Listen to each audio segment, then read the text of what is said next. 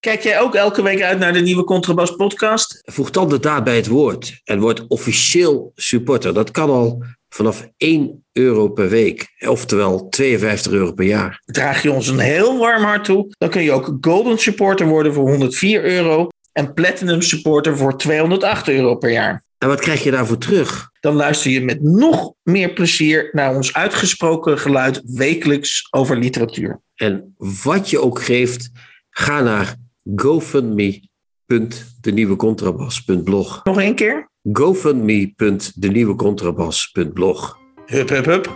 Hup.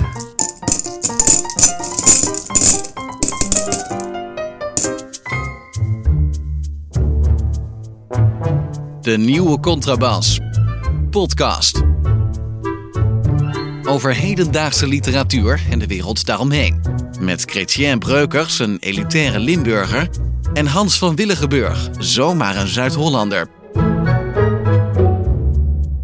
Ja, Hans, de 70ste aflevering zou jij zeggen, waarschijnlijk, of niet? Dat, Dat wou jij dat zeggen, hè? Voelde je, dat voelde je aan, hè, dat ik dat ging zeggen. Ja, ik heb leren tellen deze week, dus ik ben eens even gaan kijken waar we waren. 70ste aflevering, Hans. Zijn er dingen op je lieve lijstje die we moeten bespreken? Nou, kijk. Ik kan me er wel eentje voorstellen. Waar we Ja, dat komt, komt al. Want het is, het is een vol lijstje. Dus de uitdaging wordt om, om, het, om het allemaal beknopt te gaan doen. zeggen. Hm? Eh, de trossen eh, waren los het sinds vorige week. voor het nieuwe seizoen 22-23. En ik kan met trots vertellen dat de trossen op meerdere fronten los zijn. Want ook de eerste donatie, niet onbelangrijk.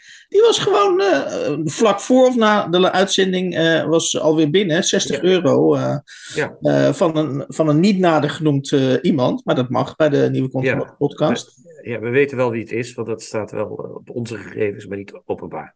Oké, jij weet goed. het dus. Ja, ik weet het. Maar dat maakt niet uit, het is fijn. Elke week eentje, dan zijn we blij.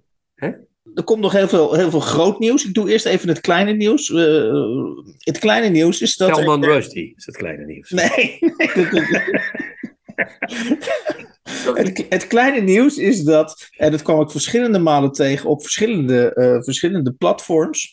eh, is dat, want, ik, want ik, ik zit natuurlijk wel in zo'n netwerkje, daar ontkom je niet aan. Tegenwoordig noemen we dat een bubbel, mocht je dat nog niet weten.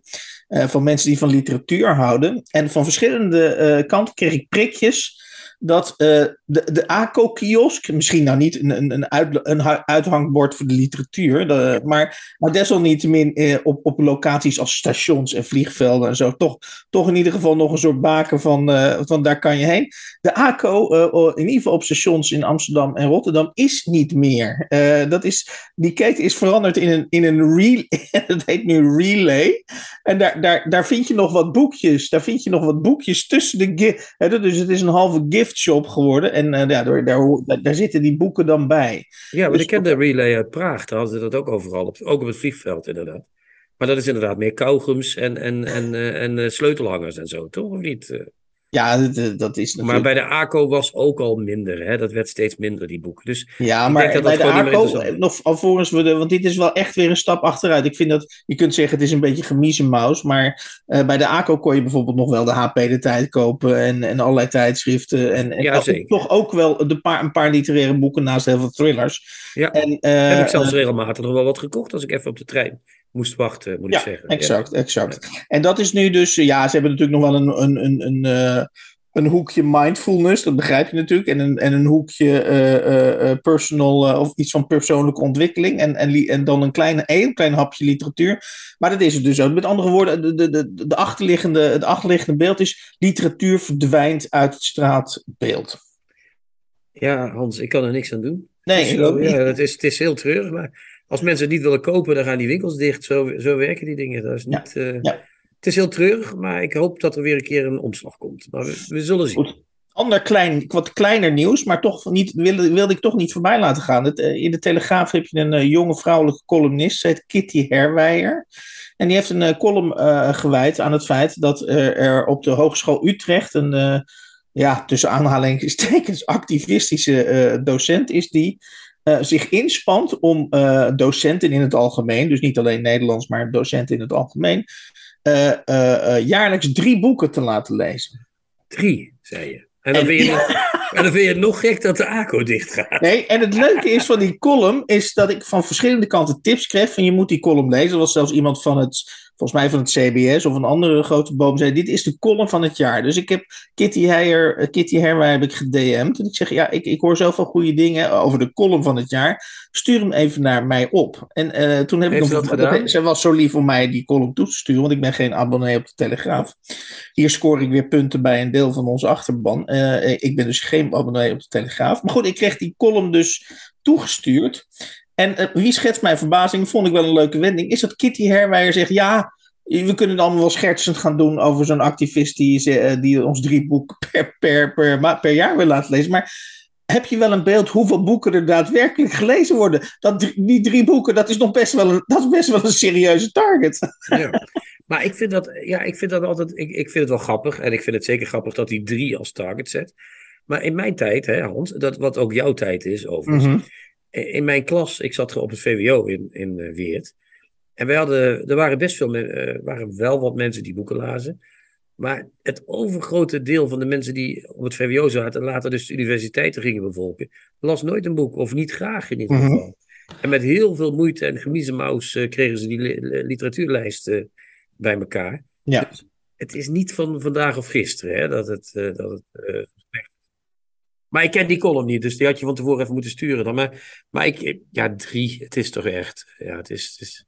Nou ja, wat ik een interessant aspect uh, ook nog in die column vind, is dat zij noemt Edouard Louis. Nou, dus, ik kan niet zeggen dat hij vriend van de show is, want we hebben Edouard nooit in de show gehad. Een ami de la show, hè? Oh? Een ami. Maar we zijn wel heel, heel erg enthousiast uh, over, ook zeker over zijn laatste boek, uh, Methode uh, Veranderen. Ja.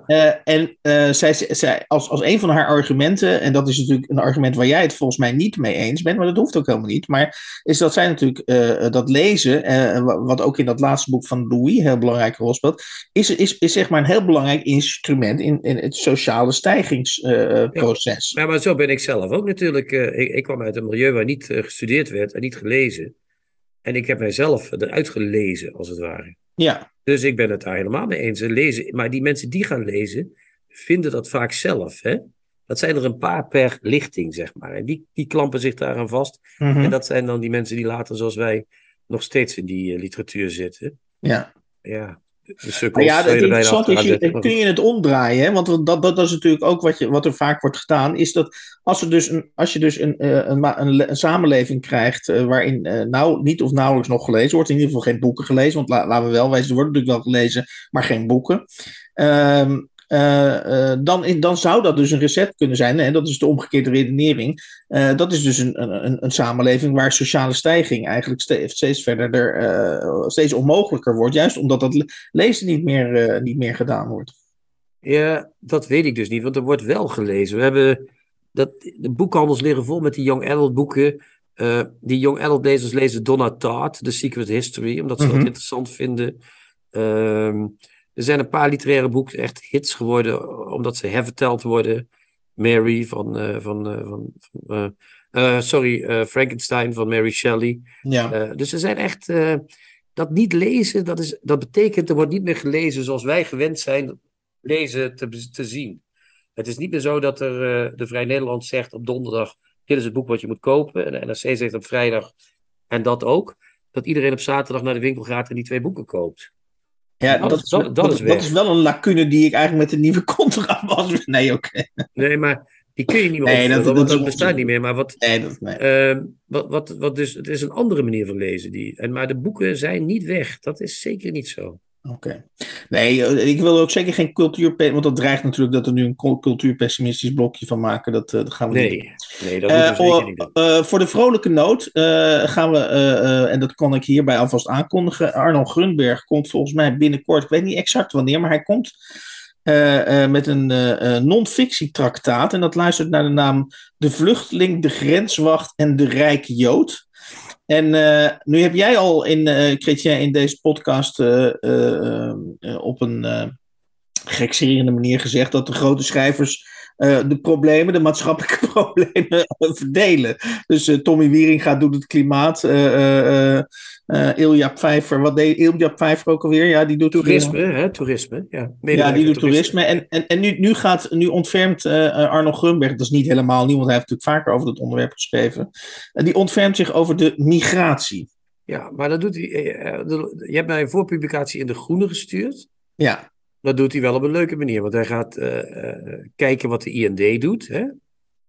En uh, dan vindt ja, hij gaat mee. Dat, dat, dat, dat doet immigratie en naturalisatie. Embedded, embedded meegaat. Ja, ja, ja, en hij vindt dat die heel zorgvuldig werken, is zijn conclusie. Maar daar komt er een stukje, en dat is eigenlijk wel leuk voor deze podcast. Kan ik dat even voor. Uh, heel graag, heel graag. En dan zegt hij: Hoe dan ook lijkt het me voor alle betrokkenen goed als literair recensenten een tijd werkzaam zouden zijn als hoor- en beslismedewerker van dat IND dus. Uh, en dan een paar hoor- en beslismedewerkers boeken gaan recenseren. Als het boek geen genade vindt in hun ogen, geven ze geen twee ballen, maar moeten betrokkenen, de schrijver, het land verlaten. Niet voor altijd, dat zou grof zijn. Een jaar Afghanistan. Het zou de literatuur ten goede komen.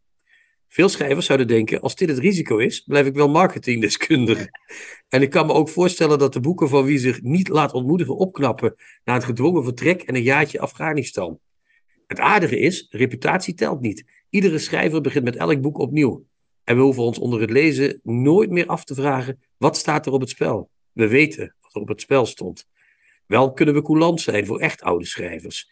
Wat Cees Notenboom nu ook nog publiceert, gedwongen vertrek dient hem bespaard te blijven. Ja, nou, als dat hele boek zo is, dan wil ik dat wel lezen tegen die tijd. en vind het zo'n zinnetje als wat Cees Notenboom ook nog schrijft. Zo fantastisch. Daarmee zegt hij dus ook dat die, al die vorige boeken ook echt verschrikkelijk zijn. en ik zie het ook helemaal voor me dat die beslismedewerkers van IND boeken gaan behandelen als vluchtelingen, zeg maar. En hij heeft net geconstateerd dat ze heel zorgvuldig uh, werken. Dus die gaan hele zorgvuldige procedures loslaten op die boeken. Ja, dat is echt fantastisch dit. Dat vind ik echt heel grappig. Ja, maar het is, er zit natuurlijk ook, maar ik weet niet of we dat hier ook moeten behandelen, ik denk het niet. Maar er zit natuurlijk ook een hele serie, hè, want dit gaat natuurlijk uiteindelijk over migratie. En het gaat natuurlijk ook uiteindelijk ook over privileges. Ja. En uh, een van Arnold's conclusies, maar goed, dat, dat, dat, gaat, daar, dat komt dus uh, in dat traktaat uh, De Vluchteling, de Grenswacht en de Rijke Jood, is dat het echte privilege, dat, volgens Arnold Gunberg, uh, dat zit niet in kleur, niet in, uh, in, uh, in gender, et cetera, et cetera. Maar dat zit in je nationaliteit, kortom je paspoort. nou, dat is natuurlijk toch waar ook, of niet? Ja. wat, heb jij, wat heb je liever, Hans? Een, een, een, een Saland, waar woon je ook alweer? Saland, of hoe heet dat daar? Landsingerland, paspoort. Ja. Of een paspoort van, heb... laten we zeggen, als we nou zeiden, hier Hans, krijg jij een paspoort van Haiti. Wil je dat liever? Dan... Maar ik heb toch een Nederland, ik heb toch een... Ah ja, dat was een grapje. Een Nederlands okay. paspoort of wil je er eentje van Haiti, zeg jij maar. Wat wil je liever? Ja, nee, dat, dat, dat, is, dat is... Ik bedoel maar, ja. Ja, ja. Dus heeft hij wel gelijk, hij heeft wel een punt. Ja. Uh, dus met andere woorden, dat, uh, dat, misschien moeten we hem daar dus ook uh, proberen. Want we hadden het vorige keer over de voorwaarden waarop we Arnold Grunberg in de podcast zouden halen. Misschien is. Gelet op de titel van het, van het boek zou misschien tot 37,50 moeten gaan in plaats van. dat we de 12 en Ja, als, als zeg maar. hè, wel te verstaan, ja. ja inclusief BTW, dat wel. Oh, ja. Volgens mij was, hadden we, de, hadden we de, onze uitzending nog niet beëindigd. Of vorige week werd Salman Rushdie in New York neergestoken. En ja. ik, nee, er ontstond, ja goed, dan, dan, dan dan ontstaat natuurlijk een reactie in de pers, in, in, in schrijversland, in de literaire wereld, maar ook op alle social media platforms. Nou ja, dat is dus, je kunt dat zien als een vorm van nakaarten en, en denken van, waar gaat het allemaal over? Maar mijn, mijn oog viel uh, op een volgende reactie van de schrijver Twan Heijmans. Hij is ook journalist van de Volkskrant. En die had de volgende reactie op het neersteken van Salman Rushdie. Ik lees de tweet even voor. Een schrijver neergestoken omdat hij schrijft. Door de lange arm van onmenselijkheid en eigenbelang. Bidden voor Salman Rushdie. Ja, dat is heel, de ethische bagger die op je afkomt, dat is wel zorgwekkend soms. Uh, ja. Bij Trouw hadden ze trouwens ook zoiets. Daar hadden ze zelfs zoiets van, hij zocht de grenzen op en hij ging er wel eens overheen. Ja, en met, en dat, en, het, en met onderliggende... hij had gevaarlijke vijanden, met andere ja, woorden. Je moet een beetje uitkijken wat je zegt. Uh, uh, ja. Het doet me ook een beetje denken aan de onlangs overleden Remco Kampert. Die zei toen Theo van Gogh vermoord werd. Zei hij, ja, dat is allemaal heel erg natuurlijk, maar ja, Theo van Gogh zei wel gekke dingen. En dat zijn altijd diezelfde redenatietranten zijn dat. Hè? Van, ja, die mensen van Charlie Hebdo, dat was heel erg, maar Je hebt wel heel veel mensen beledigd. Ja, Ja, en die Rush die heeft daar volgens jou het ultieme antwoord op gegeven, toch? Ja, ja, ja. Ru- Rushdie zelf heeft gezegd, als mensen zeggen, ik ben voor de vrijheid van meningsuiting, maar, dan luister ik al niet meer wat erna komt. Dan is het wat mij betreft klaar. Er is geen maar aan, eh, je mag alles, kijk, iedereen heeft het recht om ook iets walgelijks te zeggen, weet je wel. Dus dat kun je wel tegen zijn, maar wat, ik zie nog niet precies de, in waarom ik dan met een mes het podium op zou moeten springen. En dan Ik denk, dat we, ik denk dat we dit moeten afronden en, en moeten, moeten concluderen dat Salman Rushdie eh, hier eh, het laatste woord, wat ons, in ieder geval wat mij betreft, het laatste woord en het, en het, en het juiste woord spreekt. Ja.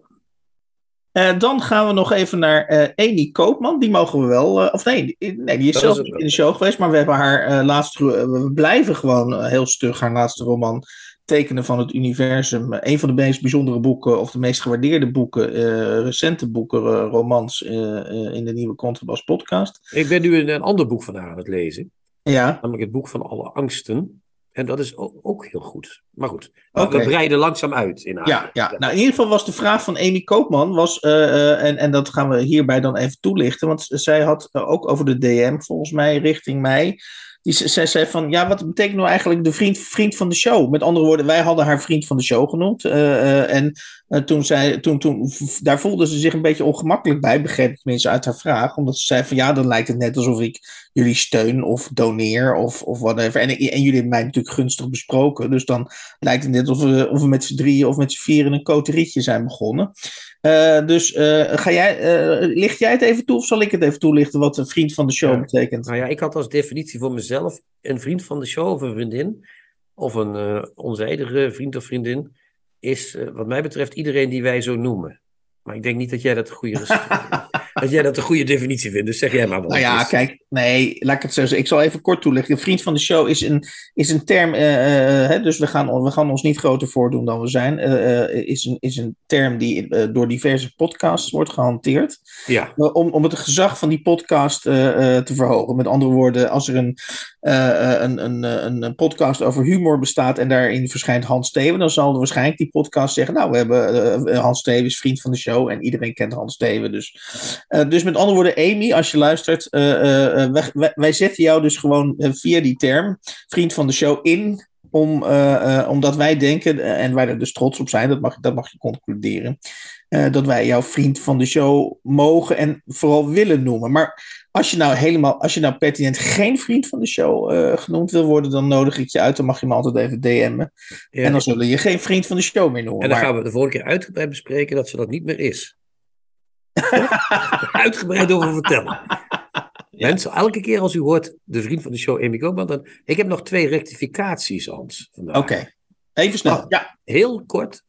Eén daarvan is dat ik vorige week in dat stukje over Nina Polak iets te gemakkelijk haar persoon en haar werk eh, bij elkaar eh, husselde, vond ik. En eh, daarvoor had ik gezegd dat Marijke Reis terecht zei dat dat eh, allemaal eh, gescheiden moest blijven. Eh, ik vond het wel een slecht, eh, niet zo heel goed boek, maar ik maakte daar toch zelf een beetje een uitglijder van. Het was één, dat is dus mijn, trek ik een beetje het boetekleed aan. En het tweede is dat we de vorige keer hadden we het over, ja, nu weet ik het weer niet, maar Harry Lemmens zei het vandaag op, eh, tegen mij op Facebook. We hadden het over epi- epitheton of zoiets, weet je Ja. nog? Dat hadden we ja dat, had, dat was ik, hè? Ik was de schuldige. Oh, was jij de schuldige? Oké. Ja. En als ik het goed begrijp, moet het zijn epitheton. Oh, Ja, dan Ja, ja, komen de ja. echte, de echte ik boomers komen eruit. ik heb niet op het gymnasium. Ik ben, ik ben slechts een VWO-klantje. Ik, ja, ik ja. ook, dat kun je meteen merken. We zijn echt eh, we zijn een beetje de HBO'ers onder de podcast. eh, zijn. Maar dat, dus blijkbaar is dat eh, verkeerd gevallen. Dus de- alle boomers kwamen uit een uh, schuilhut. En nu, dat is dan bij deze ook rechtgezet. Tips van de week. Boeken, artikelen of pamfletten die boven het maaiveld uitsteken. Nou, ik weet niet hoe jij erbij zit, Chrétien, maar ik zit helemaal rechtop. Want we gaan nu iets bespreken, heb ik het gevoel. eh, dat geldt althans voor mij. Eh, dat is een schrijver waarvan ik, dat, dat kan ik dan alvast verklappen. Dus ik, ik, ik ga hier een beetje qua spanningsboog, zak ik hier even door mijn hoeven. Maar dit is een schrijver, daar weet ik nu al van. Die ga ik gewoon helemaal, die ga ik helemaal stuk. Die ga ik helemaal uitlezen gewoon. Bedoel, eh, dit boek of andere boeken van hem bedoel je? Nee, andere boeken van hen. We hebben het over, want dat zal ik wel gelijk even. Anders denken mensen, ja, leuk dat je, dat je, een- dat je een nieuwe schrijver gaat lezen, maar wie dan? Ehm, we hebben het over Anatoly Mariengov, uh, een schrijver die geleefd heeft van 1897, een Russische schrijver die geleefd heeft van 1897 tot, tot en met 1962. Um, en zijn, zijn, zijn memoires zijn net uitgekomen in de privédomeinreeks bij de Arbeiderspers, vertaald door en bezorgd door Robert-Jan Henkes. En die luistert naar de naam Mijn Eeuw, Mijn Vrienden en vriendinnen. En uh, vergis ik me, Chrétien, of zijn we hier allebei redelijk van ondersteboven? Ik ben er behoorlijk van ondersteboven. En om twee redenen. het eerste is natuurlijk, wat een verhaal. Hè? Wij als eenvoudige jongens van de verzorgingsstaat hebben niet zoveel meegemaakt als Mariengov. Hè? De Eerste Wereldoorlog, de Tweede Wereldoorlog, de Russische Revolutie, ja. de dood van een vader in de Eerste Wereldoorlog tijdens de Russische Revolutie. Uh, de dood van een kind, zelfmoord van zijn beste vriend. Nou ja, dat allemaal. Eén, de gebeurtenissen. Dus het feit al dat die Mariengolf overal bij was, zou je kunnen zeggen, ja. in die tijd. En het tweede is hoe hij het opgeschreven heeft. Dat is werkelijk, dat maakt het natuurlijk, ja, dat, dat, het, je kunt van alles meemaken en als je het heel saai opschrijft, heb je nog niks. Maar hij heeft het prachtig opgeschreven, toch Hans, of niet? Uh, hij heeft het fantastisch opgeschreven. En, en, ik, ik, uh, uh, en ik ben natuurlijk dan wel zo iemand die een beetje gaat graven dan van, terwijl die leest. Want in die zin ben ik natuurlijk geen naïeve lezer meer. Um, wat, ik, wat ik zo mooi vind aan vaak aan die Russen, is dat ze dus een niet-psychologische benadering hebben. dat wil zeggen, uh, jij mag, uh, waar, dus in de, in de Amerikaanse verteltrand, ik, ik, ik, ga het nu even vergelijken met, uh, met de Amerikaanse stijl van vertellen, om het even in een context te plaatsen. In de Amerikaanse stijl van vertellen wordt iemand in een dorpje of in een context geplaatst en wordt uit die context wordt zijn gedrag, zijn of haar gedrag verklaard, wordt een heel beeld gegeven. Dat is natuurlijk echt de klassieke Hollywood manier van vertellen. En zo'n Marion Golf, ja, ik weet dit, dat zal hij niet bewust gedaan hebben, maar die veegt daar dus totaal zijn ja, ik denk dat dat ook komt omdat er voor die Russen ja, is... Het, ja, oké, ja, ja, is de, ja. Is, ja, sorry. Onderbrak ik je in een hele nee, nee, geniale gedachte? Nee, nee, nee. Maar die Mariengov is... is, is uh, en veel van die Russen uit, die, uit die begin... Hij begon natuurlijk te schrijven zo rond 1918, 20. Ja. Uh, die, de context eerder, was, denk, eerder denk ik. Ja, eerder, maar serieus te publiceren, zeg maar. Uh, maar de, de, de, de context was ook heel vijandig natuurlijk. Hè? Ik denk dat dat het wezenlijke verschil is tussen die Russen en die Amerikanen. Um, uh, voor de Russen is het natuurlijk, als je schreef in die tijd, was je al een, bijna een vijand van de staat. Dan moest je al behoorlijk uitkijken om uh, gepubliceerd te kunnen is dat worden. Zo? Is dat zo? Hij moet, hij moet ook de hele tijd naar de censor. Hij, op zegt hij, ik ga voor de zesde keer met een toneelstuk naar de censor. Het zal ja. weer afgekeurd worden. Uh, heel veel van die boeken van hem zijn pas later weer uh, verschenen. Eerst in de jaren twintig nog, toen het nog net kon, weet je wel. Toen Lenin nog leefde en zo. Mm -hmm. Die ze overigens ook ontmoet hebben en zo. Ook ja, ja, ze hebben iedereen gezien. Nou, dat vind ik een van de fascinerende dingen. Ja, nu onderbreek ik jezelf ook hoor. Maar misschien ja, dat is prima. Ja, ja, ja. Worden we de chaos. Maar een van de fascinerende dingen juist is, is dat, dat uh, uh, in die. Uh, want even voor, voor het begrip voor de mensen die luisteren. de nadruk. als Marian Goff het over zijn eeuw heeft, dan heeft hij het niet over de, ene, over de 20ste eeuw en over van 1900 tot 1999. Nee, dan heeft hij het over de periode 1918-2000. Of sorry, 1918-1923. Dat zijn de vijf jaar waarin, uh, waarin eigenlijk alles samenkomt. Uh, en waarin hij dus eigenlijk ook al, al, alle romans die hij later nog geschreven heeft, die gaan in feite over die, die periode. En het, ja. en het interessante van die periode is dat alle mensen die later de, in de geschiedenisboekjes uh, zijn gekomen, nou dat is in de politiek natuurlijk mensen als Lenin en Stalin, maar in, de, in het theater bijvoorbeeld Meyerhold en, en in, in, in de toneelwereld Stanislavski die kwamen elkaar overal tegen. En, en, en die, en die Mariengolf, die, die zat gewoon eerste rij. En, en uh, om bijvoorbeeld, daar heb ik me erg mee. Ja, daar zijn zitten. En, en maar, uh, niet te vergeten, ik, ik vergeet nog een grote naam, Mayakovsky. Ja. Een van de be bekendste Sovjet-dichters. Uh, ja, de, zeg maar, dat speelt zich allemaal voor de ogen van die Mariengolf af. En die heeft ook meesterlijke typeringen uh, uh, uh, ja, over al, al, al die. Al die ja, en, zijn, en, ja, allemaal mannen, het zijn allemaal mannen natuurlijk. Ja. Nou, zijn, zijn vrouw is actrice, beroemde ja, wel, actrice. Ja, klopt. Uh, Yesenin, zijn beste vriend uit die tijd. Met ja, wie hij ook in één huis wordt. Ja, dat weet ik, ik ben geen Rus, sorry. Dus we, we horen het volgende week wel weer. Die post, die, post, die komt vanzelf wel. de goede uitspraak volgt. Uh, maar die, die, die, uh, die, vriend, die vriend van hem is getrouwd met Isidore Duncan. Hè? Ja. Frans, Franse uh, danseres. Uh, of is het geen Franse danseres? Nou, die spreekt in ieder geval Frans in dat boek. Ehm, dus eh, werkelijk, eh, het is daar zo dat de revolutie nog zo vers is dat al die figuren lopen door elkaar heen. Dat is echt zo fascinerend. Is dat. Dat, dat, eh, Trotsky, Lenin, alles en iedereen is er nog gewoon. eh. Ja, en, en, en nu zou je dus, in de tijd van Poetin moet je natuurlijk, kom, kom je nooit in de buurt van Poetin. Eh, de- Nee. Dan moet je eerst de, drie, de eerste vijf gangen door en, en, en 23 checkpoints. Maar Lenin loopt dus in die salon zelf rond en die, die wil dus zelf ook weten wat de nieuwste poëzie is. En die gaat is- gewoon zitten en, en dan beschrijft uh, Mariengolf, en dat doet hij natuurlijk vast, dat doet hij zo ontzettend goed, is dat natuurlijk uiteindelijk de hele zaal gefixeerd is op de reactie van Lenin op op het, voor, voor, op het, op het voorgedragen gedicht. En dat, dat zijn eerste hummetje, dat, dat wekt gelijk al. Iedereen meteen de sidderingen over de rug. Oh Precies. god, eh, Vladimir Ilnich is een beetje, een beetje humeurig. Als dit maar goed gaat vanavond. En ja, wat ook zo prachtig is, het zijn natuurlijk allemaal heel geniale mensen. Het bleek achteraf, hè. Eh, al die mensen die daar eh, schreven in die Ja. tijd. Maar het waren ook totaal onaangepaste mensen. Heel gek. De tijd was er niet daar om niet aangepast te zijn. Want je moest echt uitkijken. Je kon zo tegen de muur gaan. Hè? Want die Meyergold bijvoorbeeld, die hebben ze, die hebben ze geëxecuteerd. Op een Ja, maar de wille, dat vind ik ook zo mooi. Dat de totale willekeur komt er ook zo mooi in. eh, Ja, maar daar zit het nog, is nog net voor die zuiveringen. Maar het zijn zulke geniale mensen en zulke onaangepaste mensen ook. Mhm. Dat het gewoon, alleen dat al is fantastisch. Hoe krijg je zo'n bundeling van talent bij elkaar? Dat prachtige verhaal dat Majakovski naar de eh, staatsuitgeverij gaat en zegt... Ik zou graag even mijn geld willen hebben van eh, wat ik nog te goed heb. En dan zegt die boekhouder, nou komt u vrijdag maar terug, eh kameraad Majakovski. Dan zegt hij, nee, ik moet het nu hebben. En nee, nee, nee, nee. nee. En dan uiteindelijk komt of, Majakovski op hem af.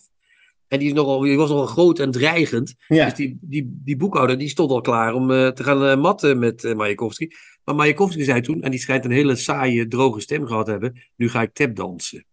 En die ging toen tapdansen in het bureau van de staatsuitgeverij. En iedereen natuurlijk in dat kantoor is even komen kijken, want wat is hier nou aan de hand? Er staat, staat een of andere auteur te tapdansen. En Ja. een paar minuten later kreeg hij zijn geld, staat er dan in, in rolletjes met papier eromheen van de krant. Ja. Dat is schitterend. Ja, Ja, dat en- soort en- en verhalen ik- zijn toch fantastisch allemaal? Ja, ja, ja. En wat ik ook heel mooi vind, is dat Mariengolf natuurlijk wel laat merken wie die echt goed vindt en, en wie die wat minder goed vindt. En Nou, hij dat laat vrij ook- duidelijk ook, mag ik wel zeggen. Ja, en, dus met andere woorden, Meyerhold is inderdaad eh, de bekende theaterregisseur. is een beetje het dat, theaterregisseur. Die, die wordt op een, op, een, op een hele grappige manier, zal verder niet verklappen, wordt op een hele grappige manier neergezet. En ook dat eh, zijn eigen vrouw is actrice en die komt op, op wonderlijke manier steeds. eindigt Die gaat- met de hoofdrol. Die gaat Hamlet spelen. Die gaat, die gaat Hamlet spelen. Ja, dat soort dingen allemaal. Ja, schitterend. Maar het is natuurlijk ook, nu lachen we, maar het is ook een tragisch boek. Want Yesenin pleegt zelfmoord. Zijn Ja. vader wordt in de revolutie, die, die komt hem zoeken eigenlijk. Want hij is naar buiten gegaan, Majekov. Zijn vader komt hem zoeken. Die wordt door een verdwaalde kogel ge- eh, geraakt en die sterft. Yesenin eh, pleegt eh, zelfmoord. eh, nadat hij vijf jaar lang aan stuk doordronken is geweest ongeveer. Daar heeft hij ook een hele mooie roman over geschreven. Roman zonder leugens heet dat.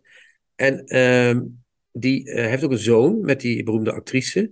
En die zoon die pleegt op 17-jarige leeftijd al eh, eh, zelfmoord omdat hij er geen been in ziet om in dat systeem, eh, wat dan al vrij streng is geworden, om daarin te schrijven en te leven. Ja, en dan voordat we de conclusie trekken dat Mariengolf, zeg maar, een, een, een, dat, dat is hij sowieso. Hij is een meestelijke schrijver en hij heeft ook ontzettend veel humor. Maar ook het, eh, eh, wat, wat, natuurlijk, wat nog alleen maar toevoegt aan zijn, wat mij betreft, aan zijn klasse en aan zijn bijzonderheid, is dat hij inderdaad ook die eigenlijk heel, hoe zeg je dat? Confronterende eh, eh, dialoog met zijn zoon, die dus eigenlijk vindt dat, dat je onder de dictatuur van Stalin eh, Niet kunt leven en niet schrijven. kunt leven en schrijven. En dat, zijn, dat die vindt eigenlijk dat zijn vader zich in 88 bochten wringt om er toch nog iets van te maken. Ja, dat, dat gaat door merg en been, eh, die dialoog. Want je weet, oké, dat, dat weet je dan eh, als lezer, of daar, dat wist ik dan, is dat natuurlijk de opmaat is naar de zelfmoord van zijn eigen zoon. En hij portretteert dus eigenlijk via zijn zoon, portretteert hij zichzelf dus eigenlijk als een, bang, als een bange kunstenaar. Nou, als iemand die natuurlijk ook bang gemaakt is en in zekere zin ook, hij zegt ook ergens, ik hield ontzettend van het leven.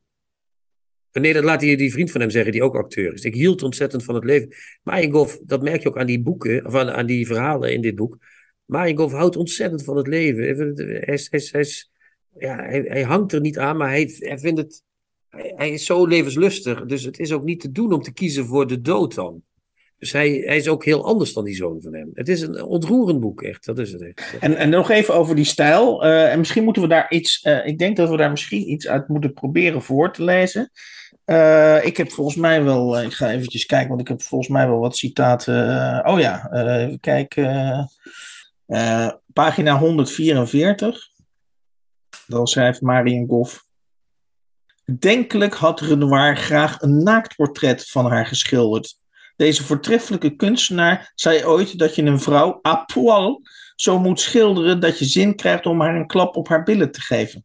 Als haar portret aan Renoirs pen, penseel daadwerkelijk was ontsproten, dan had je haar waarschijnlijk ook heel graag een klap op die plek gegeven. Uh, je zou zelfs kunnen zeggen, dat dit komt er anno uh, uh, 2022 niet door, door de sensitivity readers heen, maar gelukkig bestonden die nog niet in de tijd van Marien Goff. Ja. Misschien moeten we een ander citaat doen. Ja, ik weet een heel, ik, weet, ik heb nog wel een beter citaat misschien. Dat die, dan heeft die vader van hem heeft een. Uh, heeft het, zijn vader heeft het met hem over uh, keizer Constantijn. Dat iedereen dat een heilige vindt. En dan zegt hij. Die Constantijn heeft zijn schoonvader laten ophangen, zijn zwager laten vermoorden, zijn neef laten doodsteken, zijn oudste zoon laten onthoofden en zijn vrouw in het zweetbad laten wurgen. En daarvoor geldt hij als held. Zelfs een heilige, en hij is niet de enige. Ik kwam de kamer weer binnen omdat ik zie dat vader nog meer wil zeggen. Hij steekt zijn sigaret op. Dat wil zeggen, mijn vriend, die vader noemt hem mijn vriend, ieder eeuw denkt wonder wat van zichzelf. Ik kan gewoon horen hoe er in de 18e eeuw werd gezegd, in onze eeuw, in onze verlichte tijd. En vervolgens in de 19e eeuw, we leven niet meer in de 18e eeuw, meneertje. Of, godzijdank, mijn heren, leven we in de 19e eeuw. Enzovoort en zo verder. En nu? Gods kanonnen, wat lopen we te pochen. Van alle kanten wordt gebezuind. In onze eeuw, in onze twintigste eeuw. Wat een zootje onnozele halzen. Geef me eens een vel papier, alsjeblieft. Ik doe het. En de veer. Ik doop hem in de inkpot en geef hem aan. Dank je. Wil je soms je testament schrijven, papa? Dat is ook wel grappig. Zwijgend legt hij papier op zijn knie, die hij onder de deken heeft opgetrokken, en tekent in zwierige, grote, breed gespacieerde letters: Ik, Boris Mariengoff, leefde in de 20e eeuw. En nimmer heb ik me ingebeeld dat mijn eeuw beschaafd was. Lulkoek. Hij is nog steeds allerbarbaarst en wild. Zakelijk ondertekent hij met dag, datum, maand, jaar, plaats, straat en huisnummer en geeft het papier aan mij. Een verzoekje, Tolja. Stop de brief in een lege champagnefles, doe de kurk stevig op, dicht hem af met zegellak en gooi hem in de soera. Nou, dat is geen, uh, dat is geen kattenpis. Uh, ik, ik gooi er gelijk nog een citaat overheen. Uh, ja. En uh, hij kan heel mooi, uh, kan hij dus vrouwen beschrijven. Let op, op pagina 66. Haar wangen zijn als balletjes en haar ogen als twee geopende doosjes zwarte schoensmeer. Ieder moment draait ze zich naar ons om.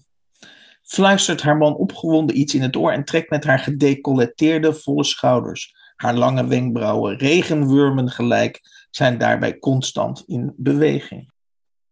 Ja, nu zijn we allebei, ja, dat is fantastisch. Het is allebei fantastisch. Ja. Lees dat boek.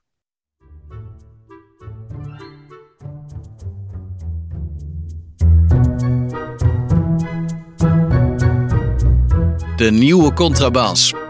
Podcast. Wij ontvangen in de podcast uh, in ons nieuwe seizoen uh, ja, uh, onze allereerste gast. Vorige week hebben we het zonder gast gedaan. Dit keer doen we het met gast. En de gast is Jeroen uh, Dera, of Dura. Uh, zeg maar even, Jeroen, uh, hoe ik het goed uitspreek. Het is Dera, de eerste ingeving klopt. Oké, okay, Jeroen Dera. En Jeroen Dera is ons opgevallen omdat hij, ik schat zo'n twee weken geleden, tweeënhalve weken, drie weken misschien wel, schreef hij een opiniestuk in, in de Volkskrant over burgerschap en literatuur. En dat viel ons op. En uh, Jeroen, stel je eerst even voor, want jij werkt aan de Universiteit van Nijmegen. En, en nou kunnen wij wel gaan opzoeken wat je precies doet, maar dan kan je beter even zelf vertellen. Ja, uh, ja dat klopt. Ik uh, werk bij de opleiding Nederlands al daar als universitair docent. En ik doe daar veel onderzoek naar literatuuronderwijs. En ik ben ook betrokken bij de lerarenopleidingen van met name de talendocenten. En dan is Nederlands natuurlijk mijn hoofdexpertise. Dus je bent eigenlijk de Wam de Moor van deze tijd, als ik het goed begrijp. Ja, ja dat uh, zou je kunnen zeggen. Ja. Die zat Ja, volgens mij heel lang geleden in Nijmegen. Ja, ja, ja, en ook op eh, vakdidactiek. Dus, Ja. nou, oké. Chrétien lo- loost wat, wat, wat luisteraars door met een naam uit de prehistorie te komen. Nu zet, nu iedereen weg. Ja, sorry. Eh, Jeroen, Jeroen eh, eh, kun je voor ons eh, eh, samenvatten? eh, eh, want dan, ik weet de luisteraar, die, die heeft natuurlijk niet, eh, we, hebben niet allemaal jouw stuk gelezen. Nee. Wat een beetje de kern van, jou, eh, van, eh, van jouw verhaal was in de Ja, natuurlijk. Ehm, het, vertrekt vanuit de gedachte eigenlijk dat we sinds vorig jaar hebben we een wet eh, op het burgerschapsonderwijs. Of eigenlijk moet zeggen, dat is een aangescherpte wet. Die wet bestaat al veel langer. Alleen eh, minister Slot destijds die wilde daar eh, een verscherping op hebben. Daar heeft de Tweede Kamer, Eerste Kamer ingestemd. En het idee is dat er in het PO, dus het primair onderwijs, het voortgezet onderwijs en het MBO, structureel aandacht besteed moet worden aan burgerschap. Eh, wat het dan is, is altijd eh, heel erg een kwestie van discussie, maar in, de in de wet staat dat dat gaat over het bijbrengen van de waarden van de democratische rechtsstaat, van de democratie. En eh, er is, eh, omdat dat nu verplicht is, en scholen zijn er natuurlijk mee bezig, hè, wat moeten wij daar nu mee, et cetera, wordt er in het najaar wordt er een website gelanceerd van het expertisepunt burgerschap. En eh, als je op die website kijkt op dit moment, dan zie je daar allerlei initiatieven staan rondom uh, antipestprogramma's, uh, persoonlijkheidsprogramma's voor leerlingen. Heel erg op de persoonsvorming ingezet, zou je kunnen zeggen. En dat vind ik een gemiste kans, uh, omdat ik denk dat uh, literatuur ook uitstekend in dat soort type onderwijs kan functioneren. En daar ging die column eigenlijk over, een pleidooi om literatuur explicieter dan we nu doen te koppelen aan dat burgerschapsonderwijs. En noem, eens En- één voorbeeld dan, want, want dat is nog wat... Het Een klinkt me voorbeeld, trouwens, al- ja. ik, wil, ik heb nog een kleine zijvraag voordat, Dat voordat je. Eh, jij zegt uh, burgerschap heet het vak, hè? Ja, het is geen vak. wel Er zijn ook scholen die het als vak willen invoeren, maar het is niet per se een vak. Dat kan, dat is een oplossing, maar je kunt ook uh, burgerschapsvaardigheden integreren in bestaande vakken. Dat hoeft niet per se dus als dat is een vak. beetje wat wij, wij hadden vroeger staathuiskunde en maatschappijleer. Dat zou je Ja. samen burgerschap kunnen noemen? Of, uh... Ja, maatschappijleer is van, uh, van origine een vak waar dat al heel erg sterk in zit. Hè? Uh, en de, ja, het voorstel is nu om dat nog wat breder te trekken. of dat voorstel staat in de wet, hè, dat we dat breder moeten. Ja, nou ja, wat me opvalt aan jouw beschrijving in ieder geval, of, dan komen we zo wel bij de literatuur, maar dit is eigenlijk Ja. voorafgaand aan de literatuur. Wat me opvalt aan jouw beschrijving, is dat het heel erg in tegenstelling tot maatschappijleer, waar, waar wij vroeger, zeg maar, grosso modo de rechtsstaat kregen uitgelegd en hoe de Tweede en Mhm. Eerste Kamer werken, Mhm. is dit al heel erg op de individu gericht. Hoe je, hoe je als individu, ehm, ja, ik zou bijna zeggen, moet zijn, of, of in ieder geval verkieslijk is dat je bent. Uh, vind je dat in de beschrijving zo? Dan mag, ja, als je het goed vindt, wil je dat iets verder uitleggen, wat je daarmee bedoelt? Nou ja, omdat je zei dat het over persoonlijk. Het, het gaat dus over. eh, ik, ik weet niet exact wat je formuleert, maar het gaat dus ook over eh, een soort persoonlijke groei. Of, of, of eh, Mhm. eh, hoe je als persoon eh, tot de democratie eh, eh, het beste. Laat, ik- laat ik het heel voorzichtig zeggen, het beste zou kunnen verhouden. Ja, nou, ik weet niet of ik dat per se zo in de column heb geschreven, het woord persoon, maar het, het woord persoonsvorming als term, zeg maar, komt wel vaak terug in discussies over burgerschapsonderwijs. Uh, kijk, waar het om gaat is dat, uh, dat leerlingen, en dat maakt dus niet uit van welk niveau, hè, want dat trekt zich dus uit van de basisschool uh, tot aan het, het, MBO. Hè, en het, het hele voortgezet onderwijs, dus VMBO, HAVO en VWO. En waar het om gaat is dat, dat leerlingen binnen die scholen uh, gaan reflecteren op wat het betekent om te participeren in een democratische samenleving. Dat is eigenlijk waar ze naartoe willen. Hè? Uh, en um, dat kun je dus bijvoorbeeld doen door inderdaad bij maatschappijleer te, uit te leggen hoe de Eerste en Tweede Kamer werken. Maar het gaat bij burgerschapsonderwijs in die zin wat verder. Dat je daar dus ook eigenlijk uh, het erover hebt wat het betekent om in een democratie te leven. Met andere woorden, wat het betekent om om te gaan met de vrijheid van meningsuiting. Wat het betekent om om te gaan met anderen in de samenleving. Hoe we dat op een uh, democratische manier kunnen doen. En dan snap ik ook wel een beetje wat jij bedoelt met uh, hoe je het goed moet doen. Hè? Dat is dan die ethische kwestie die daar dan voor een deel onder ligt. Er zijn ook al tegenstanders van burgerschapsonderwijs in de brede zin. Die eigenlijk zeggen van, nou ja, dat is een soort moreel opvoeden volgens een bepaald stramien. Namelijk dat je een brave burger moet worden. Ja, het klinkt een beetje Chinees, hè? Een beetje... Ben ja, dat, dat zo- hoorde ik jou vorige week zeggen. Ja. Wat, Ja. wat vind je daar Chinees aan? Nou ja, leg uit, Christian. Nou ja, in China krijg je burgerschapspunten door te functioneren in de maatschappij. Mhm. En als je geen brave burger bent, dan krijg je geen krediet en dan krijg je geen paspoort en dat soort dingen. Op die manier. En, ja. en nu denk ik van ze beginnen op school alvast te sturen en dan kunnen we later eh, eh, kijken of, eh, of Breukers of Dera een, paspoort krijgen of niet. Dat oh ja, zo ja. ja. ik zou eigenlijk bijna zeggen dat, dat zoals het bedoeld is, of in ieder geval zoals ik het het liefst zou willen zien, dat het bijna het tegenovergestelde is van wat je in China ziet. Hè? Want ik vind China helemaal geen democratische uh, rechtsstaat. Uh, en als je ook kijkt naar het literatuuronderwijs in China, nou ja, daar mogen bepaalde boeken niet eens gelezen worden. Hè? Dus uh, Mo Yan, de Chinese Nobelprijswinnaar, die is daar in school gewoon niet eens toegestaan. Uh, dus het laatste wat je moet willen natuurlijk, hè, waar het eigenlijk over gaat, is dat je binnen de school kritische discussies met elkaar hebt over wat het betekent om in deze samenleving te participeren. En dat is ook precies waarom ik dat zelf heel graag aan literatuur gekoppeld zou willen zien. En dat heeft ermee te maken dat we in de responsen van kinderen op literaire teksten, en niet alleen op literaire teksten, en ik denk overigens ook niet alleen bij kinderen, dat we daar zien uh, dat er uh, soms dingen worden gezegd die getuigen van, denk ik, precies het tegenovergestelde van wat je als kritische burger zou doen. Namelijk heel schematisch kijken naar personages. En in de column geef ik het voorbeeld van uh, een aantal leerlingen in een uh, gymnasiumklas die het hebben over een personage bij Simone Atagana de Kono, in haar roman Confrontaties, waarin zij uh, erachter komen dat het een zwarte hoofdpersoon is en dan wordt dat meteen Ali illegali in dat gesprek.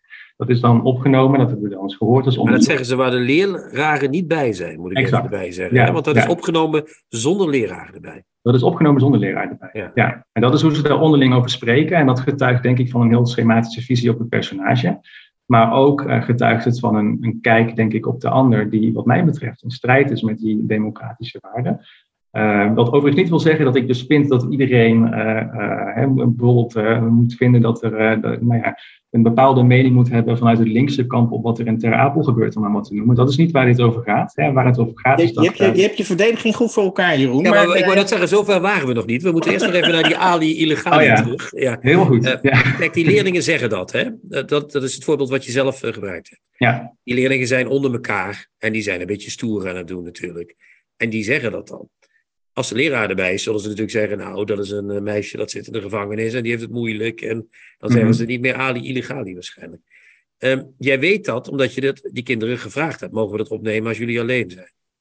Ja. En dan kom je ook nog daarna met een boek aanzetten van: kijk, zo kun je dat, zo, zo kun je dat uh, verbeteren als je dat niet doet dan vraag ik me af, is dat nou de functie van literatuur nog? Die je daar, uh, nou, dat is, dat, is niet, dat is niet wat ik, uh, wat ik zou, voor me zou zien. Hè? Waar het mij om zou gaan is dat we literatuur veel uitgebreider inzetten in het onderwijs om te reflecteren op dit soort kwesties. Hè? Dat is de kern van het betoog. Uh, en dat is ook in mijn ogen, dat staat overigens niet in deze column, maar wel, ik heb dat wel vaker in andere contexten gezegd en geschreven. Dat is ook een manier om literatuur weer wat meer terug de school in te brengen. Want de, het aandeel dat het heeft bij het vak Nederlands en ook de manier waarop het behandeld wordt daar, uh, dat doet volgens mij geen recht aan de verschillende functies die literatuur kan hebben in de samenleving, ten eerste. Uh, en ten tweede is dat zo ongelooflijk uh, ja, klein onderdeel geworden van het schoolexamen. En ook zo verkaveld alleen maar bij het taalonderwijs, waardoor eigenlijk de suggestie ontstaat dat als je het hebt over de maatschappij, zoals de maatschappij, dat je literatuur daar vooral niet bij inzet. En als je kijkt naar wat maatschappij-docenten en geschiedenisdocenten zelf lezen, dan wordt het ook steeds minder. Hè, als het gaat om romans, daar is ook onderzoek naar dat dat laat zien. Drie boeken, dat, uh, drie boeken. Drie boeken. Lezen. Ja, ja, toch? Je bedoelt in de lerarenopleiding? Ja, precies. Ja. Geschiedenisdocenten. Waren dat geschiedenisdocenten? Ja. Wat voor soort literatuur wil je dan de school inbrengen? Nou, ik wil uh, eigenlijk, kijk, het punt is, uh, leerlingen lezen uh, heel veel hè, voor het vak Nederlands. Ik heb daar zelf ooit onderzoek naar gedaan in 2019. En in totaal werden er in dat onderzoek, en dat ging over 64 scholen, 2000 leerlingen, 1600 unieke titels gelezen dus uh, dat is gigantisch veel en dat is gigantisch uitgespreid alle kanten op. Vind ik denk ik ook niet zo heel goed dat dat zo gaat. Keuzevrijheid is een groot ding, alleen docenten kunnen dat helemaal niet bijlezen. Dus je krijgt daardoor ook een heel bijzonder soort literatuuronderwijs, waarbij de leerling soms een tekst niet heeft gelezen en de docent ook niet, of andersom. Um, he, dus dat, dat werkt denk ik. Dat is wel beter voor het mondeling. Dat is wel heel, ja, is een hele interessante mondeling. Ja. Ik heb zelf ja. ook als docent Nederlands gewerkt en ooit een mondeling gehad over waar geen één tekst in zat die ik gelezen had. Uh, ja, dat heb ik niet zo vaak meegemaakt, maar dat, ik echt nog, ja, dat is een heel raar gesprek dat je dan voert. Maar goed, om daarop terug te komen, dat is nu dus heel erg veel. En uh, ik, ik, denk dat het een goede zaak is dat we daar wat meer keuzes in maken. Uh, maar dat moeten wel diverse keuzes zijn. En met divers bedoel ik dan in dit geval dat er heel veel soorten poëtica's en functies van literatuur voorbij zouden moeten komen in mijn ogen. Zodat leerlingen ook echt zien wat er allemaal te kopen is. En daar zitten dan, denk ik, uh, uh, nou ja, een tekst als confrontaties lijkt mij interessant in dit geval, omdat die zo ongelooflijk over thema's gaat die nu spelen. en ook geschreven is in een stijl waar de meeste leerlingen wel wat mee kunnen. dus dat lijkt mij een heel geschikte tekst. Jouw verhaal horende zou ik eigenlijk twee begrippen willen introduceren. Het eerste is illustratie, hè, dus illustratiemateriaal. Als ik je goed begrijp, wil je literatuur eigenlijk als illustratiemateriaal van, van burgerschapsthema's in, inzetten. En twee, uh, nou daar kun je al vraagtekens bij zetten, want ik vind het eigenlijk nog wel beperkt om literatuur slechts als illustratie te gebruiken, want literatuur is natuurlijk ook op zichzelf iets. Maar goed, daar kun je, daar kun je een lange boom over, op, over opzetten. En het tweede is regie. Hè, wat je natuurlijk, je kunt, je, wat ik jou hoor zeggen is, ja, 1600 titels heb je helemaal gelijk in, is natuurlijk een heel breed, breed spectrum. En uh, als wij, uh, uh, zeg maar, nou ja, je kunt je dan afvragen wie moet dan die regie nemen. Maar als er dan mensen zijn die regie nemen, dan kun je natuurlijk inderdaad zeggen, nou, dit, dit boek past heel goed bij dat thema, dat boek pakken we bij dat thema. Maar ja, dan wordt, natuurlijk, dan wordt, liter, dan, dan, dan wordt natuurlijk literatuur een heel erg verengd tot, en, en, en wordt er ook eigenlijk alleen een markt gecreëerd voor maatschappelijk relevante literatuur, want al het, al het andere valt daar dan snel snel buiten. Dus ik, alle waardering voor jouw poging om literatuur de, het onderwijs en, uh, in te brengen en dat relevant te maken. Maar dit is natuurlijk maar een, ja, het is natuurlijk op een hele rigide manier geïntroduceerd in mijn ogen. Nou, ik denk dat, dat wat daar. Ik, ik kan wel volgen wat jij zegt, hè? alleen het hele punt is: uh, het gaat over literatuur introduceren in dat expertisepunt burgerschap. Hè? Dat is waar dit over gaat. Mm -hmm. Dus dat wil niet zeggen dat we literatuuronderwijs binnen het vak Nederlands, het vak Engels, et cetera, dat we dat op de schop doen en dat daarin alleen literatuur als illustratiemateriaal wordt ingezet. Ik zou zeggen, in het tegendeel. En want in dat vak heb je het natuurlijk ook over allerlei andere type toepassingen van, van literatuur. En heb je het ook over het kritisch leren lezen van literaire teksten. Waar het mij om gaat is dat je via literatuur toegang krijgt tot, tot bepaalde reflecties op uh, maatschappelijke thema's. Hè, en dat je vanuit die teksten daarop kunt gaan reflecteren, zonder dat je dus aan het droogzwemmen bent. Wat er dus ook kan gaan gebeuren in dit soort discussies. En wat ik wel interessant vind, jullie hadden vorige week, vond ik een heel mooi gesprek over buitenleven van Nina Polak. Ja. En um, uh, ik heb dat boek zelf uh, ook gelezen. En ik herken heel veel in wat Chrétien zei daarover. Uh, namelijk hè, dat hij zich bij het personage Rivka in die tekst, je eigenlijk dacht van ja, daar blijft toch heel erg uh, dat stadse in doorklinken, een beetje het, het, het, een bepaalde manier stereotyp neerzetten. Althans, dat is wat ik tussen de regels door proefde van het platteland. Of een beetje meewarig naar dat platteland kijken. Een beetje verwend, zeg maar. Een Verwend noemde je het, ja. En jij ja, ja, ja. over uh, urbane roots, uh, Hans. Ja. Bij dat personage. Nou ja, en toen, toen ik dat hoorde, dacht ik van ja, dat zijn dus precies de spanningsvelden. In dit geval tussen de Randstad of de hoofdstad en het platteland. Die nu ook opkomen. En stel je dus voor dat je zo'n boek zou lezen uh, op een school in Drenthe versus een school in, uh, in Hartje Amsterdam op een uh, stedelijk gymnasium daar of zo. Ja, dan heb je natuurlijk een heel ander gesprek. Hè? maar juist als je goede kritische vragen stelt en ook materiaal aanbiedt daarom, daaromheen, hè, van hoe vreemd iemand vanuit de stad op platteland deze tekst. En je hebt het over dat soort representaties in het onderwijs, dan doe je en de huidige literatuurwetenschap, denk ik, veel meer recht. Want aan dat soort dingen wordt heel veel gekeken en op school eigenlijk bijna niet. Plus je kunt uh, dat soort discussies ook gaan verknopen hè, vanuit die tekst uh, aan wat we in uh, de maatschappij zien gebeuren. Ja. Mag, ik daar iets over, ja. Ja. ja. mag ik daar iets over vragen? Ja. ik heb, stel nou, er komt iemand, er komt een leerling aan en die zegt: Ik heb een boek van Hans van Wilgenburg, dat heet Houden van Trump. Ik ben een jongen die van Trump houdt en ik wil dat boek gaan lezen. Of er komt een jongen die zegt: Ik heb een boek van Breukers gelezen, dat is volledig onmaatschappelijk.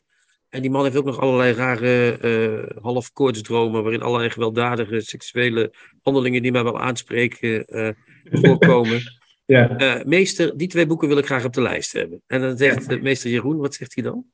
Nou, meester Jeroen heeft altijd als eerste de vraag in dit geval van, hè, zijn het literaire werken, ja of nee? Ja, dat is ja, ja. Nou, dan vinden wij wel in ieder geval. Nou, ja, nou prima. Ja. Het is waarschijnlijk ook uitgegeven bij literaire uitgevers. In dit ja, geval. ja, natuurlijk mag het dan op de lijst. Maar dan kun je er geen burgerschap mee verbeteren, of wel? Nou, ik denk dat je aan de hand van dat soort teksten uitstekend burgerschaponderwijs kunt geven. Want die teksten die lenen zich uitstekend om te spreken over de vraag wat het betekent om bijvoorbeeld vrijheid van meningsuiting te hebben in een, in een democratie. dus het hele, en dat vind ik ook heel storend aan de discussie die er soms wordt gevoerd over het literatuuronderwijs. Ik heb vorig jaar, geloof ik, of twee jaar geleden, ik weet niet eens meer, een stuk geschreven over het Gouden Ei van Tim Krabbe. Uh, met als idee van, nou ja, weet je, dat wordt al jaren in scholen, wordt dat dus door leerlingen het meest gekozen. En eigenlijk komen docenten, en dat blijkt ook uit empirisch onderzoek daarnaar, die komen niet heel veel verder in mondelingen dan vragen, wat betekent het getal 8 in die roman? En hoe spannend is het? Ja, ja dat soort dingen. Terwijl uh, als je dat, dat boek gaat lezen vanuit een representatieperspectief, dan zie je dus allerlei seksistische gedachten daarin zitten. En daar gaan die leerlingen op aan. Dus ik zei van, nou, het lijkt me wel heel handig als je nu les geeft over dat boek om dat soort uh, zaken ook aan te snijden. Ik had overigens ook een voorstel om dat boek veel meer metafictioneel te lezen, als een soort commentaar op het schrijven van fictie. En uh, nou ja, wat er dan gebeurt is dat mensen zeggen, uh, of mensen, een concrete Max Pam in de Volkskrant, hè, dat ik een soort ethische figuur ben die het gouden ei wil cancelen. Dan denk, dan denk ik van ja, maar dat is. Ja, maar Max Pam is een soort. Uh, ja, sorry, maar goed, oké, okay, dan moeten we niet af gaan dwalen tot Max Pam. We moeten niet afdwalen tot Max Pam. Maar, maar, maar, ik, ik, ik toch even, maar ik wil wel een opmerking van jezelf toch nog even daar aan koppelen. Ja. Want jij gooit zelf ook wel eens een, knuppel in, of een knuppeltje in het hoenderhok. Mm -hmm. Dan zeg je bijvoorbeeld uh, dat op, op het eind van je column van 2 augustus. Uh, zeg je wie uh, Sa uh, wie Salome Atabong, hè, dus de hoofdpersoon van Bekono, hè, van ja. confrontaties, wegzet als Ali Illegali, heeft geen zier van die roman en het leven begrepen, zeg jij. Ja. Kijk, en dat is misschien wel zo, en wij fatsoenlijke mensen vinden dat ook wel. Maar dat, dat is bij leerlingen die denken dan, ja, maar als ik die leraar wil pakken, dan ga ik dat toch zo denken natuurlijk. Dus Mm -hmm. Ja, wie, wie, heeft wat begrepen en wanneer? Hè? Dat is uh, nog maar de vraag. Ik vind ook dat dat zo is. Maar ja, je hebt het met, met mensen van, uh, met, in de puberleeftijd te maken. Die hebben wat andere, meestal wat andere manieren van, van de werkelijkheid bekijken. Ja. Dus ja, hoe, hoe, wil je dat dan doen? Ik bedoel, hoezo? Ik weet het beter. Dat is toch ook raar, of niet? Ja, kijk, ik, ik zou zeggen van op het moment dat je iemand die je niet kent, uh, of nou, laat ik het zo zeggen, hè, het fragment dat ze hebben gelezen, dat staat er in de Volkskrant niet bij, hè, maar dan, dan, dan dan loopt Salome mee buiten uh, op dat plein. Ik weet niet of je die roman gelezen hebt, waarschijnlijk wel. Uh, nee, ik niet, maar Hans wel, geloof ik. Oké, okay, ja. Oh, sorry. Ja, Oké, okay. nee, ja, zij zit, zij zit, uh, nee, dat is niet slecht hoor, maar ik ging daar, ik weet niet waarom ik daarvan uitging eigenlijk, omdat jullie heel veel lezen. Nee, ja, goed. Ik had het willen lezen, maar dat is toch gek genoeg al meer maar, dan maar twee leg uit, leg uit, leg Nou uit. ja, goed, zij zit, zij zit in een jeugddetentiecentrum en zij loopt buiten met andere meiden die daar, die daar zitten. Hè, en zij reflecteert eigenlijk in dat fragment op het gegeven. Uh, dat uh, zij een misdaad heeft gepleegd. Hè, en, en ook, zij is heel boos. En ze is heel gefrustreerd. En de reden waarom ze zo gefrustreerd is, is omdat haar psychiater, of psycholoog moet ik zeggen, psychiater gaat iets te ver. Haar psycholoog in dat jeugddetentiecentrum, die heeft meegedaan aan het programma Groeten uit de Rim op SBS 6. en is dus ja, eind jaren 90, begin jaren 2000 is dat geweest, denk ik. Is dat een soort expeditie Robinson of zo? Nee, het is het idee dat je dus uh, als, als gezin ging je dan naar een stam in een heel primitieve omgeving in Papua Nieuw-Guinea of in uh, Angola of zo. En dan ging je dus meeleven met die mensen en dan uh, moest je daar bloed gaan drinken van, bij de Maasai of zo en dat soort kwesties. En dat is dus een ongelooflijk orientalistisch programma en ook een vrij racistisch programma. En die man begrijpt niet dat Salome, die daar onder andere zit, omdat ze uit rancune eigenlijk daar heel veel uh, opmerkingen van, van klasgenoten over haar huidskleur is op een gegeven moment echt over de schreef gegaan. Ik zal verder niet vertellen wat er dan gebeurd is. Ja, ze slaat iemand, of ze vermoordt bijna iemand. Ja, ja ze steekt iemand zijn ogen uit. Oh, ja. Een ogen uit. Ja. Nou ja, heb ik ook gezegd. Niet leuk, maar wel terecht. Nee, nee wel terecht, omdat je dan dus naar een jeugddetentiecentrum ook wordt gestuurd, uh, lijkt me. En maar zij blijft dus daar geconfronteerd worden met al die vormen van, van onbegrip en microagressie, et cetera. Kijk, en als je dan, uh, denk ik, hè, op het moment dat je, dat je zoiets gelezen hebt en je komt tot de conclusie van, oh ja, zit iemand in elkaar gemapt en dat is dan een Ali illegali en je zit op het gymnasium, uh, dan denk ik wel van, nou, ook al uh, zeg je dat in de grappige sfeer hè, tussen, met, met je klasgenoten, ja, dan vind ik dat toch een, iets wat ik denk van, dan heb je echt nog veel te leren over het leven. Dus zo. Maar je weet, als je met pubers daar begint, van daar ben ik tegen, dan beginnen ze natuurlijk de hakken in het zand te zetten. Dat gebeurt ook natuurlijk. Dat kunnen, ja. Tegelijkertijd denk ik van die column, als hij dat oproept, hè, dat mensen denken van, uh, er zit iemand met het vingertje te wijzen, nou dan denk ik van prima, zet oh, hem in de klas in. expres met je vingertje. Nou ja, het is een column. Hè, dus ik denk dan wel van, dan mogen ook wel uh, mensen af en toe een beetje denken van, nou, nou, nou, hè, want anders is het wel een hele suffe column. Ja, want anders Ja. hadden we hier nou niet gezeten met z'n allen. Nee, nee. Ik, wil, ik vind dat je het echt met verven. eh, ik, ik ben bijna. Ik ben, ik, ben, ik ben bijna om. In de zin van. eh, go- gooi die literatuur in godsnaam richting het burgerschap, bij wijze van spreken. Nou ja, Maar- nee, lu- luister even. Hè. Wij Ja, zijn allemaal burgers. Het, is, het is niet het idee dat de literatuur richting het burgerschap moet worden eh, geduwd. Hè. Dat is Ja. niet het idee. Het is het idee, we doen aan burgerschapsonderwijs. Laten we in vredesnaam het potentieel van literatuur daar ook bij benutten. Dat is Ja. eigenlijk gezegd. Wil ik nog, heb ik een slotvraag. Hè? Dus iemand, eh eh, Chrétien noemde het dan niet. Ja, nou goed, het komt zo uit dat ik dat boek geschreven heb, Houden van Trump. Er komt een cabaretier in voor en die is dus heel erg gecharmeerd van Donald Trump. En dan Mhm. stel ik me zo voor dat iemand in die klas, laten we maar even een gymnasiumklas nemen, want eh, jij hebt nogal hoge verwachtingen van die Een gymnasium. Gideon van Meijeren komt dan en die zegt... Ja, ja, die heeft, eh Dat is die heeft de HAVO gedaan. En die zegt, en die zegt, wel, in, de ja. kla- Ja. en die zegt in de klas. Nou, zegt dat, dat hoofdpersonage, die cabaretier, zegt. Wat wat een ongelooflijk gaaf personage. Dat kom je ook niet snel tegen. En dan komt dus het moment dat, eh, dat of de klas of de docent, die moet dan. Dat stel ik me dan zo voor. En dat maakt volgens mij ook waarom Chrétien en ik daar moeite mee hebben. Dan wordt literatuur een voedingsbodem voor eh, eh, de correcte mening. Ja, nou ja, weet ik dus niet. Hè? Want ik denk, eh, kijk, als literatuur die reactie uitlokt bij een leerling. Kijk, je ziet het ook een beetje terug in de discussies Nee, rond mag hij publiciteit. Trump goed vinden? Dat is de vraag. Tuurlijk, ja, waarom zou dat niet mogen? We leven toch in een democratie. Kijk, ik vind dat zelf, eh, ik, ik ben daar niet voor, zeg maar. Hè. Eh, en, maar ik denk ook niet, ja, weet je, als ik docent Nederlands nu zou zijn op een middelbare school, kijk, je weet gewoon eh, dat eh, als je kijkt ook naar het electoraat, et cetera, dat soort ideeën zijn eh, ook onder bepaalde gymnasiasten gewoon populair. En eh, kijk, we kunnen dan heel erg eh, moralistisch gaan zeggen van, daar moeten we geen ruimte aan geven. Maar ik denk dat je juist dat gesprek moet voeren. En ik denk dan dus, Hans, dat jouw roman daar een ongelooflijk mooie manier voor kan zijn om dat te doen. Het lijkt, het, het lijkt nu net of ik een meestelijke manier heb geïnteresseerd op mijn eigen boek. Nou ja, ik ben dat heel zei benieuwd. die- Ik dat zei ben die heel net. benieuwd. nog eventjes Ja, maar dat zei hij net ook al. Hè? Dat zei Jeroen net ook al. Dat dat een goede manier was. Dus nu vraag je om een herhaling. Dan vraag je hem nog een keer, dan vraag je hem nog een keer slagroom op je taartje. Dat is niet netjes, is dat? Hey, Kijk, maar ik realiseer me ook, hè, in de column, het voorbeeld dat ik noem, is natuurlijk ongelooflijk vanuit de politieke hoek eh, geredeneerd, die echt juist niet Trump is. Hè? Mhm. Eh, dus, eh, maar dat wil niet zeggen dat in burgerschapsonderwijs het alleen maar over dat soort dingen moet gaan. Ja. Ehm, want het gaat over de kritische reflectie op wat het betekent om in een democratie te leven. En ik vind dus dat het fenomeen Trump daar een ongelooflijk interessante casus ook voor is. Ja. Ook al gruwelijk ik van een man. zeg Maar, maar ook die hele discussie over cabaret, die dus kennelijk ook in jouw roman zit. Nou ja, ik weet niet of jullie bekend zijn met eh, bijvoorbeeld eh, iemand als Dick Zijk, die aan de Universiteit Utrecht een proefje Ja. schrijft over humor. Vanuit ideologisch perspectief. Nou ja, die heeft met Hans Theo ook aan de stok eh, gehad. Hè? Ja. Eh, nou ja, dat soort discussies zijn ongelooflijk interessant. Die zou ik dan weer niet bij literatuuronderwijs doen, maar misschien eerder eh, als ze dan met zakelijke leesvaardigheid aan de slag gaan. Want die vinden kinderen echt iets van. Ja. En eh, dus, dus dan heb je ze ook. Ik heb les moeten geven over de vraag of er een vuurwerkverbod eh, moest komen. Eh, en dat was dan eh, voor de, de sappige tijden waar we nu in leven. Zeg maar, dat was in 2012 of zo. En die leerlingen zaten echt te gapen bij die tekst. Die helemaal nergens over voor.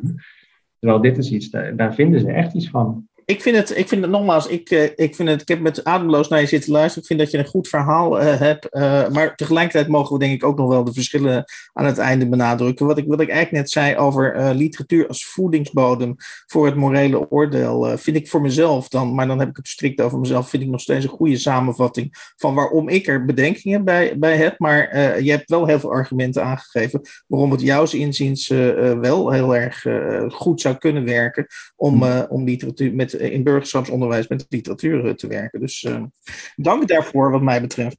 Wat mij betreft ook. Korte slo- slotvraag. We hadden vorige week ook een discussie over eh, een stuk wat geschreven was door Harold Polis. Die vond dat je Celine niet meer kon lezen. Mhm. Nu. Want antisemiet, want bedenkelijk figuur. Wat vind jij daarvan? Ja, dat vind ik, vind ik grote onzin. Oké. Ja, ik vind eh, Reis naar het einde van de nacht een fantastische roman. En ik zou iedereen aanraden om het te lezen. Dus eh, kijk, maar dit soort discussies zijn eh, eh, ook interessant om mee te nemen, denk ik, in je meningsvorming daarover. Dat zou ik daarover willen zeggen. Maar Ja. nee, ik ben geen cancelaar. En dat is wel iets wat eh, mensen Ja, soms Daar we zeggen. dat- dat frustreert mij. Ik vind de, de, het gemak waarmee op het moment dat je iets kritisch zegt vanuit een representatieperspectief over een tekst of over iets wat iemand zegt, dat er dan meteen gecanceld wordt, dat vind ik zo kort door de bocht. En dat soort mensen zouden volgens mij burgerschapsonderwijs nodig hebben, die dat zeggen. Nou, ik ben heel blij dat dit allemaal gezegd kan worden en Dat was gezegd een mooi wordt einde, Hans. Binnen de nieuwe Contrabas podcast. Ja, dank voor dit eh, democratische gesprek, jongens. Dankjewel Jeroen. Ja, heel erg bedankt.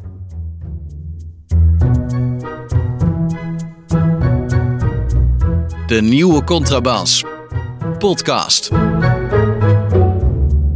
Jongen, jongen, jongen. Dat was Ja, Hans, dat was wat, hè? Ja, ik heb, Ja, dat ik was heb jeuk op een plekje op mijn rug waar ik niet bij kan, Hans. Kun je even... Kun je hem even... Ah, virtueel Ik- krabben, ja. Ja, Ik ben, ik ben gevloerd door de Jeroen Derra, man. Kom ja, wat een, eh, ja het, is een, het is een oratorisch talent wat we hier bij de kladden hebben, of niet? Ja, ja, ja, absoluut. absoluut. En we gaan even, even, even eh, rec- eh, ik zou bijna zeggen recupereren, nee, maar we gaan... eh, gaan epitoneren, of hoe heet het ook alweer? Epitoneren. Met het we gaan even, we gaan even recap, dat is het, recapituleren wat we gedaan hebben in de 70ste aflevering van de nieuwe Contrabas podcast. We hebben eh, niet onder stoelen of banken gestoken dat wij eh, het boek eh, in de privédomeinreeks eh, eh, van Anatoly Mariengov, Russische schrijver, Mijn eeuw, mijn vrienden en vriendinnen, vertaald en bezorgd door Robert-Jan Henkes, dat wij dat een fantastisch boek vinden. Een meesterwerk. mag En het, eh, oh ja, nou ja, de vertaler is dus, eh, nee, vertaald en bezorgd door Robert-Jan Henkes. Dus die, die, dat, hebben we, dat hebben we afgehandeld. We zouden gaan bespreken, maar dat is door, tijd, eh, door tijdgebrek hebben we dat eh, niet gehaald. Eh, eh, Willem Melchior eh, met God in Japan. Dus dat houdt u eh, van ons goed in, in aflevering 71. Ja, en dan hadden we natuurlijk dat eh, eh, eh, eh, gesprek met Jeroen Dera eh, van de Universiteit van Nijmegen. Eh, zeer begaan met het burgerschapsonderwijs. En Chrétien, ben jij al bekomen van het feit dat Jeroen Dera live in onze uitzending, hij is natuurlijk gelijk eh, geslagen tot, eh, tot vriend van de show, eh, dat hij zich enorm vermaakt heeft met de nieuwe Contrabas podcast. En ik zie zomaar, ik weet niet wat jij ziet, maar ik zie zomaar gebeuren, en misschien moeten we daar nog een telefoontje aan wijden, dat wij als nieuwe Contrabas podcast gewoon in het standaardpakket van het burgerschapsonderwijs komen. Ja, lijkt me eerlijk gezegd de enige oplossing, Hans. Kan niet anders. Jij kent vast een minister ergens.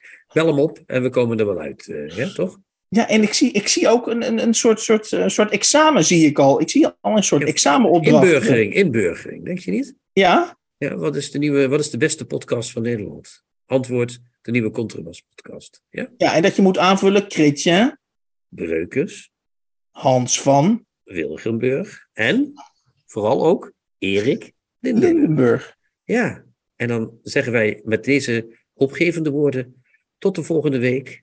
Chin chin, ciao ciao en Tjoe tjoe. cha cha cha. Tot ziens, lieve luisteraars. Lekker slapen zo. Kijk jij ook elke week uit naar de nieuwe Contrabas podcast? Voeg dan de daad bij het woord en word officieel supporter. Dat kan al vanaf 1 euro per week, oftewel 52 euro per jaar. Draag je ons een heel warm hart toe, dan kun je ook Golden Supporter worden voor 104 euro en Platinum Supporter voor 208 euro per jaar. En wat krijg je daarvoor terug? Dan luister je met nog meer plezier naar ons uitgesproken geluid wekelijks over literatuur. En wat je ook geeft, ga naar gofundme.denieuwecontrabas.blog. Nog één keer? gofundme.denieuwecontrabas.blog. Hup, hup, hup. Hup.